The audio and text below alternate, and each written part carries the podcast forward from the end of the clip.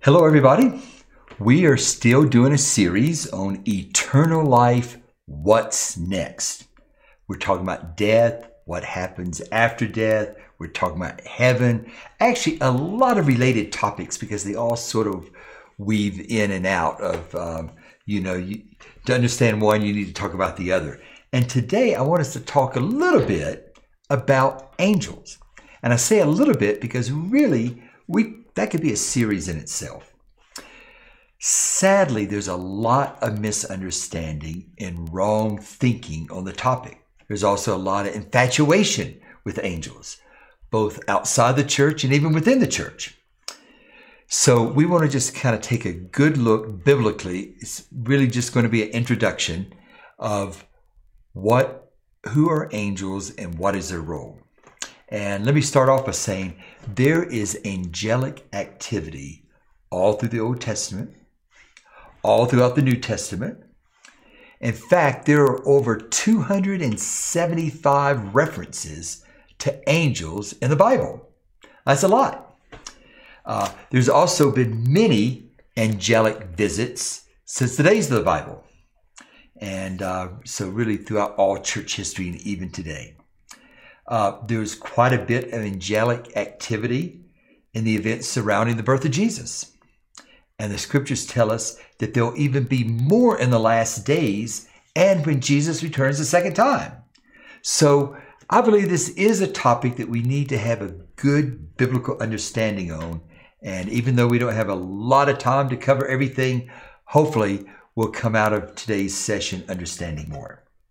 Okay, first, I think it's important to clarify that there are good angels representing the kingdom of God, and there are bad angels uh, they're also called demons, but occasionally they're even called Satan's angels. Matthew 25, verse 41 would be an example of this. It says, Then he will say to those on the left, Depart from me, accursed ones, into the eternal fire which has been prepared for the devil and his angels. Okay? Now, our purpose today is not to do a study of Satan and his angels or demons, but um, uh, let's just say this well before human history began, there was a rebellion in he- heaven, and the devil, Satan, Lucifer, exalted himself against God, and we're told that he took one third of the angels with him. Okay, so one of the questions we have to kind of ask ourselves how do we tell the difference between good angels and bad angels? And just like how you can kind of tell you know, with prophets and teachers and leaders is look at the fruit. And now that doesn't mean just like five minutes, but just look at as they develop what is happening there. Or maybe another way, especially to to hand to approach this with uh, you know angels, do they exalt Jesus? If not, something's wrong. Okay, let's talk a little bit. What do angels do? Angels are heavenly beings. They reside in this other world that we've been talking about for the last four or five weeks. Much of their work, however, seems to be in this world. Now, I'm sure there's work in the other world too, but we just don't know much about it. So, therefore, throughout the scriptures, we can see windows occasionally opening and we can see them uh, or we can see their work. Um, uh, good example of this might be in Daniel 10. Daniel is Daniel has been praying and fasting for some answers for understanding for about three weeks, and all of a sudden, the angel Gabriel comes and he says, "I would have been here sooner, but I've been fighting the I've been fighting the prince of Persia, obviously a demonic, you know, prince, and uh, and it's taken me this long to kind of get to you." So now we don't understand all that, but that's almost like one of those quick windows or, or glimpses into that other world. But we can see the angels are busy, they're working, they're they're fighting, they're doing the purposes of God. In fact, angels, and when I talk about angels from now on, I'm talking about the good angels, you know, the ones that represent the kingdom of God. Angels serve the kingdom of God. Likewise, demons would serve what?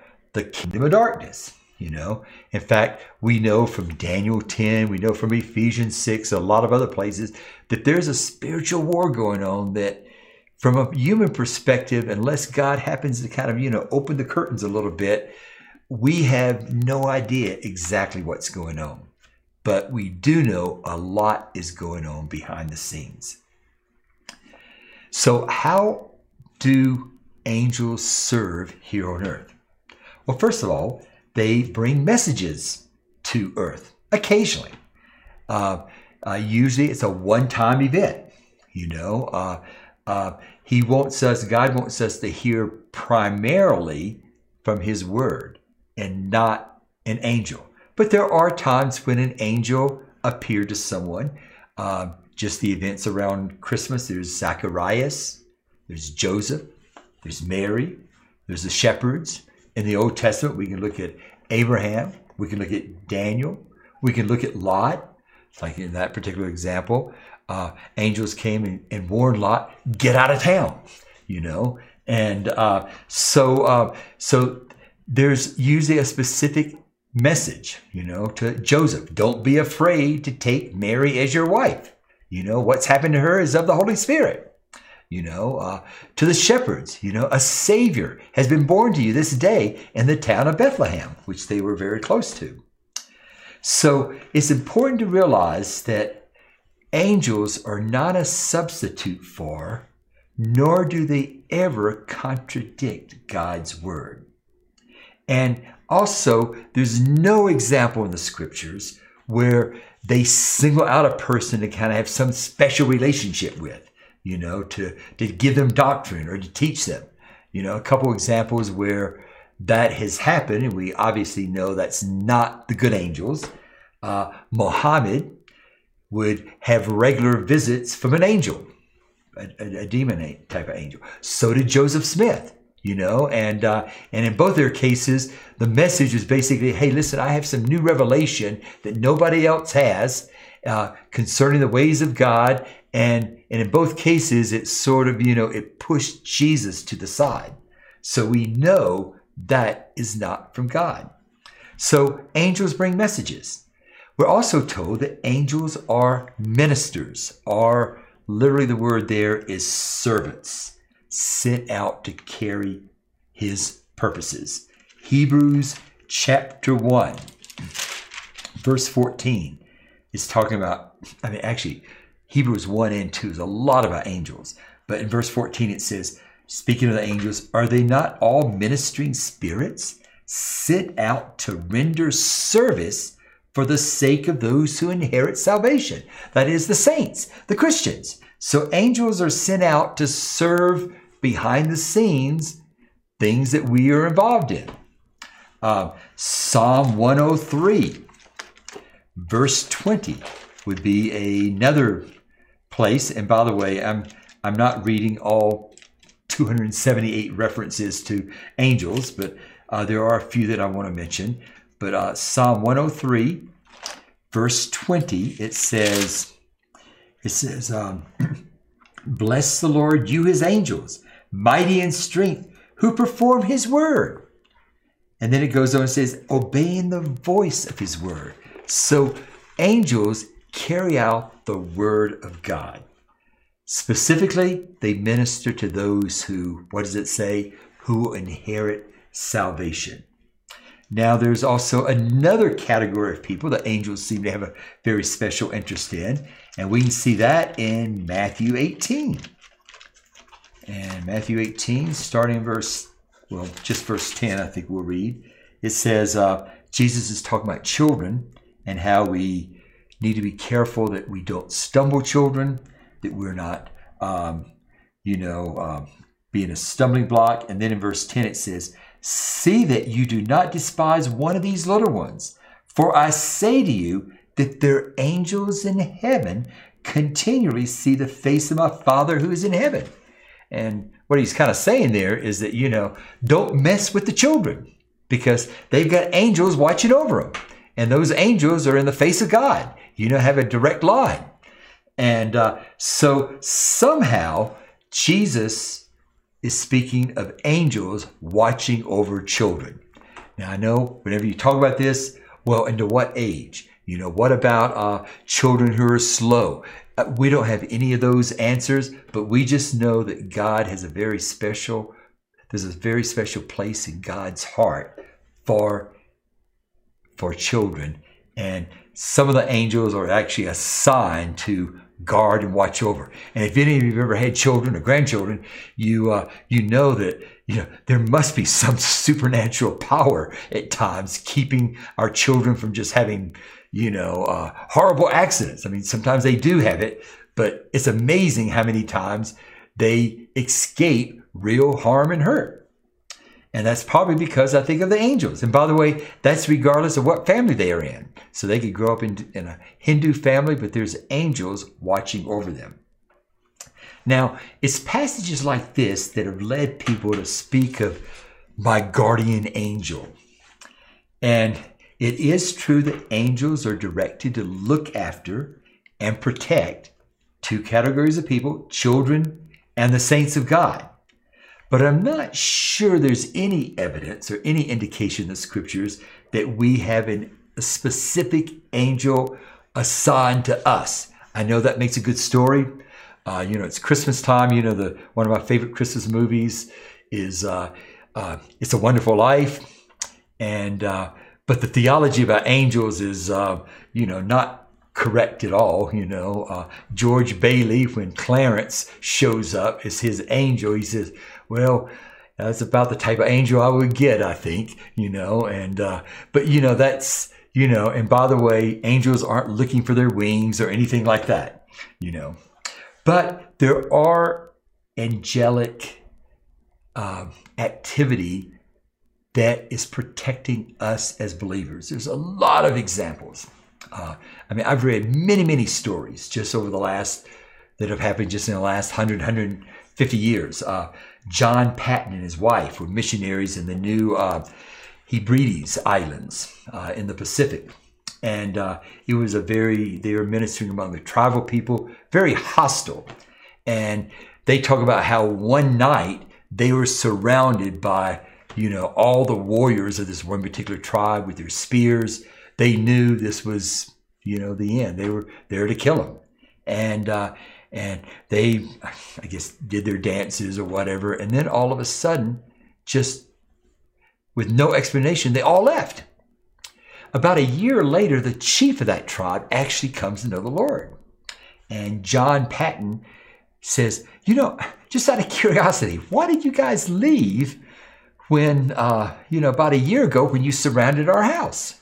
And, uh, you know, because we thought you were going to kill us. Well, that was our intention until we saw all these big men with shields and swords guarding your house, and we were afraid to go in. And, and that was confirmed by several of the other warriors there. How do you explain that? You know, it was angelic activity. Uh, actually, there's one time I can think of that I'm pretty sure um, I or my family was protected by some type of angelic beings. I didn't see them, but I think someone else did. Uh, we were living in Mexico and we were driving from Mexico City up to uh, the border because every six months you have to kind of go and get new tourist visas, at least back then. And uh, we were on a very deserted road. This is before there was a big highway there now.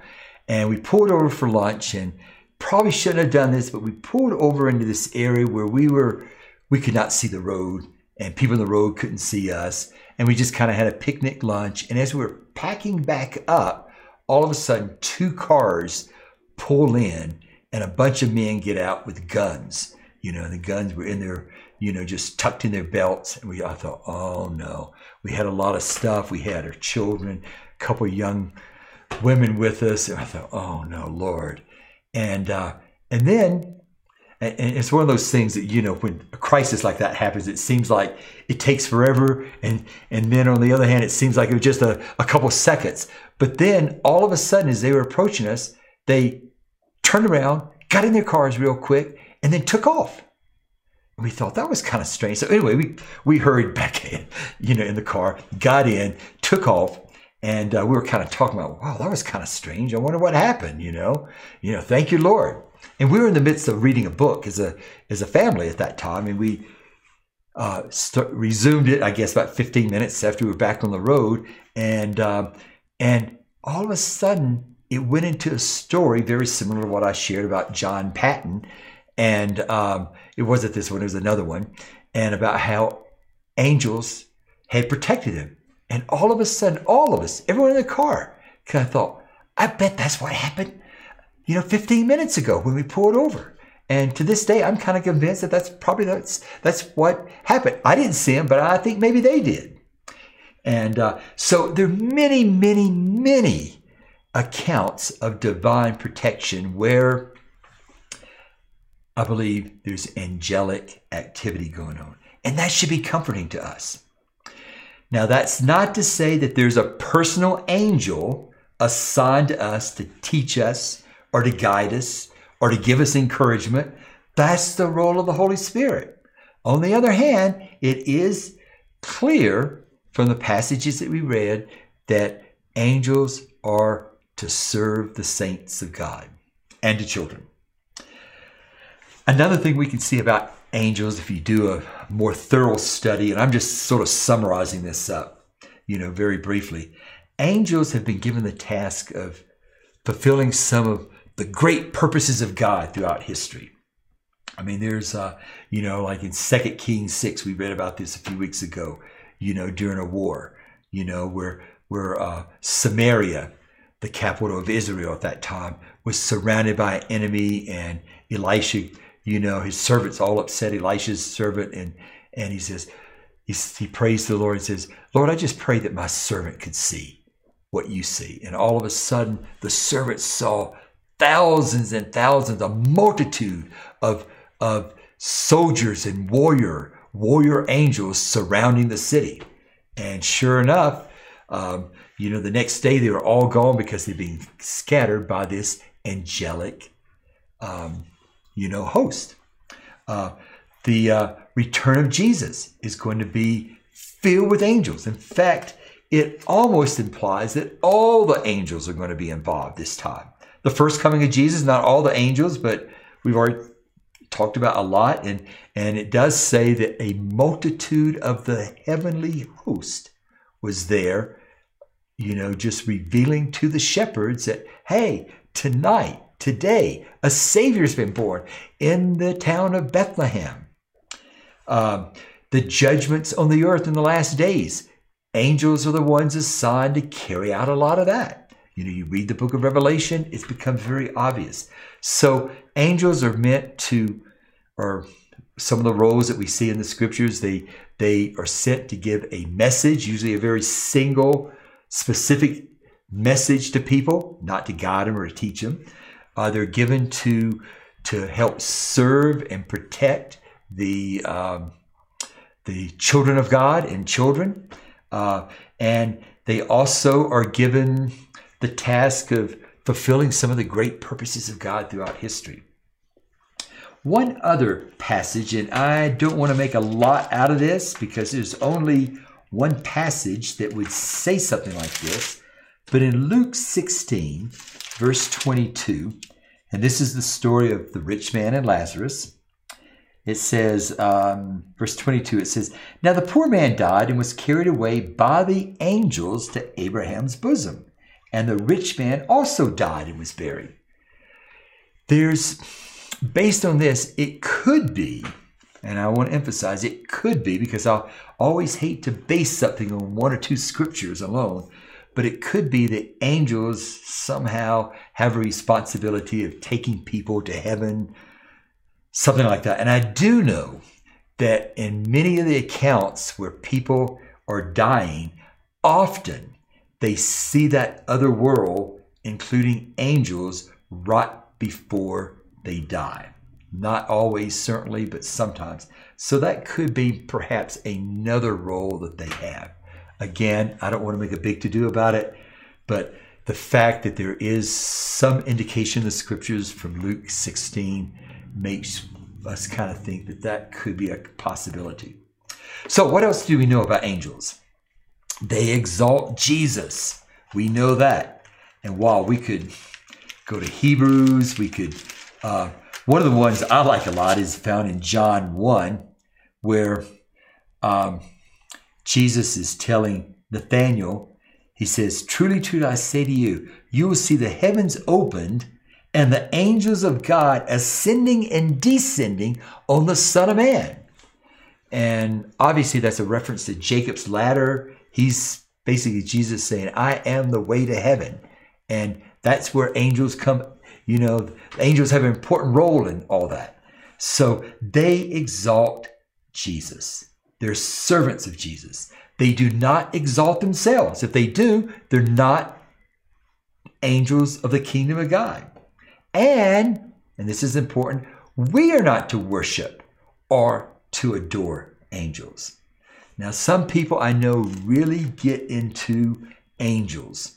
And part of it is that it makes great stories, you know, TV series and movies and things like that. And we all kind of enjoy it. They're usually wholesome movies. But we are not to worship uh, angels. And I know the New Age movement, or really there's all sorts of sub movements there, they often include angelic activity without Jesus. So I think we can assume that it's not the angels of the kingdom of God. Colossians 2, maybe starting verse 18. Let no one keep defrauding you or your prize by delighting in self abasement and the worship of the angels taking his stand on visions he has seen, inflated with cause by his fleshly mind, and not holding fast to the head, who's what? Jesus. That's who we have to hold fast to him, from whom the entire body, being supplied and held together by the joints and ligaments, grows with growth which is from God. So we're told not to worship the angels, but to hold fast to the head, which is Jesus. Um, another thing we should probably say about angels we do not become angels when we die. Uh, you know, and we don't have to, uh, I know, you know, again, the movie I just referred to, which I like a lot, you know, but uh, Clarence, the angel, and It's a Wonderful Life, he was working hard to get his wings. You know, he was obviously someone who died in the 1800s and he was working hard to get his wings. That's not a biblical view. We do not become angels when we die. I know um, for some of you who are Bronco fans, Demaryius Thomas had a tragic uh, end of his life at age 33 as a as a football player, and a lot of things on social media. I saw one the other day. It says, uh, uh, "God must have needed another angel, so he took DT. That's his initials." And uh, you know, uh, I don't know anything about Demaryius Thomas's spiritual life, but I know he's not going to be an angel. You know, that is not his destiny. And while we're at it, you know, we don't become, or angels don't become butterflies or birds. Some people think, oh, you become a butterfly before you get your wings and, and as an angel. And there's all sorts of crazy things about that. So, main thing, we do not become angels when we die. Here's an important one our destiny in heaven and in the future is actually higher than the angels. Read Hebrews 1 and 2. It's very clear. In fact, let's just kind of look at Hebrews 2, just a couple verses here, maybe starting verse 5. For he did not subject the angels to angels the world to come, concerning which we are speaking. In other words, he's given us the inheritance of the universe in the next world. He never did that to angels. And then it says, but one is testified somewhere saying, What is man that you remember him? Or the Son of Man that you're concerned about him? You have been made for a little while lower than the angels. Now that's speaking of Jesus, and it's also speaking of us. You know, you have crowned him with glory and honor, and have appointed him over the works of your hands. You have put all things in subjection under his feet. Okay, so so it's true in this world we are under the angels. Angels can do a lot of things that we can't do. But angels have limitations. Yes, they can jump between worlds. Uh, they don't die. But, and here's one big difference between us and angels, at least us in the future angels do not understand mercy and grace because it hasn't been extended. when we reach our final destination in heaven and receive our inheritance, one of the things we were created in the image of God. Angels weren't, and uh, and we will go in understanding mercy and grace, which angels never have. So, our destiny, not in this world, but in the world to come, is actually higher than the angels. Actually, another verse. So many, but First Corinthians chapter 6, verse 3. It's um it says, um, I won't go into the context, you can read it more later, but it says, Do you not know that we will judge angels? How much more matters of this life? And he's talking about that as Christians, we need to be able to settle disputes, you know, among ourselves. Because our destiny, we're going to be judging angels one day. Another question often comes up how many angels are there? Well, we're not told how many, but it's surprising. I've been asked that question a number of times. In Daniel 7, it says, A river of fire was flowing and coming out before him. Thousands upon thousands were attending him, and myriads upon myriads were standing before him. The court sat, and the books were open. It's speaking about angels there and just kind of make sure you see that this is in the New Testament too, Hebrews 12. It says, uh, verse 22, but you have come to Mount Zion and to the city of the living God, the heavenly Jerusalem, and to myriads of angels. Now you might say, what is a myriad? Well, no one really knows, but somehow uh, most Bible scholars or scholars of the ancient languages feel like it's tens of thousands multiplied. You know, multiplied by just multiplied. So he's just talking about just an endless number of angels. And by the way, they will be there in the next world. We know that from the book of Revelation. Uh, but there's a lot of them. And again, what is their role today? I mean, I'm sure they're serving God in in this other world, but they're there to serve, to minister, uh, protect, you know, uh, the saints and children, especially. Okay, finally, why do we need to know about angels? And by the way, uh, there's a lot more we can say.